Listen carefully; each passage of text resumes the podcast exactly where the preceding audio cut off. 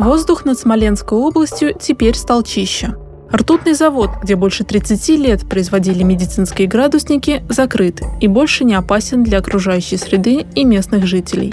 Тонны вредных ртутных отходов, которые остались после банкротства предприятия, обезврежены. Сам опасный участок накрыт саркофагом. Помог федеральный проект «Чистая страна» в рамках нацпроекта «Экология». Завод «Стеклоприбор» был крупнейшим в СССР производителем ртутных термометров и медицинской тары – его построили в 1960-х годах прошлого века. Завод работал на протяжении 30 лет, потом случилась перестройка, и в 1993 году производство градусников остановилось. Вероятно, владельцы предприятия не теряли надежду возобновить работу. Завод признал себя банкротом лишь спустя 4 года после остановки станков. Позже он стал собственностью компании «Евроглаз», а затем многократно переходил из рук в руки – в 2003 году Роспотребнадзор Смоленской области решил, что территорию комплекса нужно демеркуризировать из-за концентрации опасных веществ. Каждый из нас с детства знает, что с градусником нужно быть аккуратнее. Если его разбить, ртуть собрать бывает крайне сложно. Но мало кто понимает, каким последствиям это может привести. Химик-технолог компании «Размах» Андрей Иванов раскрыл этот секрет. Надо понимать, что ртуть является металлом, причем металлом тяжелым. Ее особенность в том, что она жидкая. Это жидкий металл, по сути дела. Попадая, например, в атмосферу, опять же, каким-то путем. Это может быть просто вот мы разлили там, например, ртуть где-то, скажем, то есть ртуть уже претерпевает изменения, она окисляется. И вот тут-то она как раз э, является уже опасной, потому что токсичным действием обладает не сама металлическая ртуть, а ее производные. Ее, например, соли ртути двухвалентные, они являются токсинами для печени, для легких. Ртуть, когда может претерпевать превращение в так называемые металлоорганические соединения, есть такой тип соединений в химии, они уже являются нейротоксинами и могут свободно, в принципе, перемещаться Э, в атмосфере, они могут, например, попадать в грунтовые воды, от, из грунтовых вод в акватории и потенциально вообще представлять угрозу для человека. Долгое время завод был законсервирован и заброшен. И, конечно, стал любимым местом у мародеров и любителей экстрима. Первые приходили сюда за остатками ртути, которую сбывали на черном рынке, а вторые – за острыми ощущениями. Постепенно, без присмотра и должного ухода, здания начали разрушаться – Сейчас завод выглядит пугающе, особенно в пасмурную погоду. Режиссерам трейлеров здесь точно бы понравилось. Глядя на такие живописные развалины, не надо быть сценаристом, чтобы в голове возник сюжет какого-нибудь ужастика. Работы начались только в 2016 году.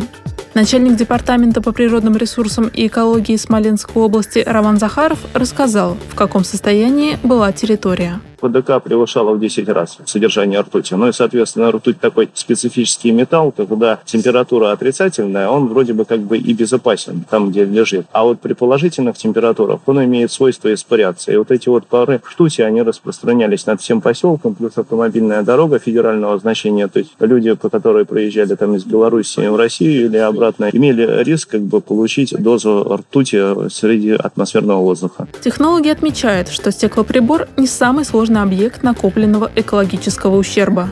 Но ртутных отходов накопилось слишком много. Отсюда и трудности, пояснила пресс-секретарь компании «Размах» Екатерина Иванова. Основная сложность – это то, что ртуть существовала, по сути, в разной форме. Что-то попадало на конструкции, что-то существовало в форме прямой, собственно, в шариках или разливах. И все вот это нужно было собрать. То есть основная сложность – это всегда большой объем ртути. У нас э, за период, когда начались работы в 2016 году, а у нас было вывезено больше трех тысяч тонн отходов первого-второго класса опасности. Только в этом году 732 тонны отходов первого-второго класса опасности, поэтому самая большая сложность – это всегда собрать такой объем и передать его на специализированный полигон. В том, что касается демонтажа, особой сложности здесь нет. Конструкция блочная, поэтому все, что касалось непосредственно демонтажных работ, это несложно. Все отходы, которые удалось собрать после производства, специалисты отправили в Краснодарский край. Там находится Кубань Цветмет, одно из немногих предприятий, где умеют перерабатывать такие опасные вещества. После этого началась демеркуризация зараженных участков. Стены, пол, двери, оборудование и все места, где могла остаться ртуть, обработали специальным составом. Он способен нейтрализовать вредные вещества металла, объясняет Андрей Иванов. Э, смысл демеркуризатора, вообще демеркуризации, перевести ртуть в стабильное состояние, в которое она, скажем, ну, по сути дела, не будет представлять большой угрозы для окружающей среды, для организмов, для человека. Вы не будете иметь возможность свободно перемещаться по окружающей среде, потому что если кратко, понятно объяснить, то есть если ртуть попадет в окружающую среду, то дальше она ведет себя непредсказуемо. Может попасть куда угодно. Она может претерпевать различные превращения в виде ионов, э, в виде металлоорганических соединений попадать э, в водные среды, и в конечном итоге в рыбу и, и в пищу. Демеркуризатор содержит серу. Это вещество может связывать ртуть в ее сульфиты и не давать ей выходить, как говорят химики, то есть свободно перемещаться под влиянием природных явлений или испаряться. После процедуры обеззараживания помещение завода стали сносить. Демонтировать здание до демеркуризации было опасно. Ртуть могла начать испаряться в атмосферу. Снос проходил в три этапа с 2017 по 2019 годы. И только после этого специалисты начали возводить защитный саркофаг. Саркофаг – один из множества способов рекультивации, который применяется в мире. Главный плюс – он позволяет полностью изолировать загрязнение. Но такое решение подходит лишь для небольших участков, как, например, в Смоленской области. На больших территориях саркофаг будет невыгоден как финансово, так и технологически. В таких случаях действуют иначе. Например, зараженную землю уже научились восстанавливать, обрабатывая специальными реагентами. Они не наносят значительного вреда и дают почве новую жизнь.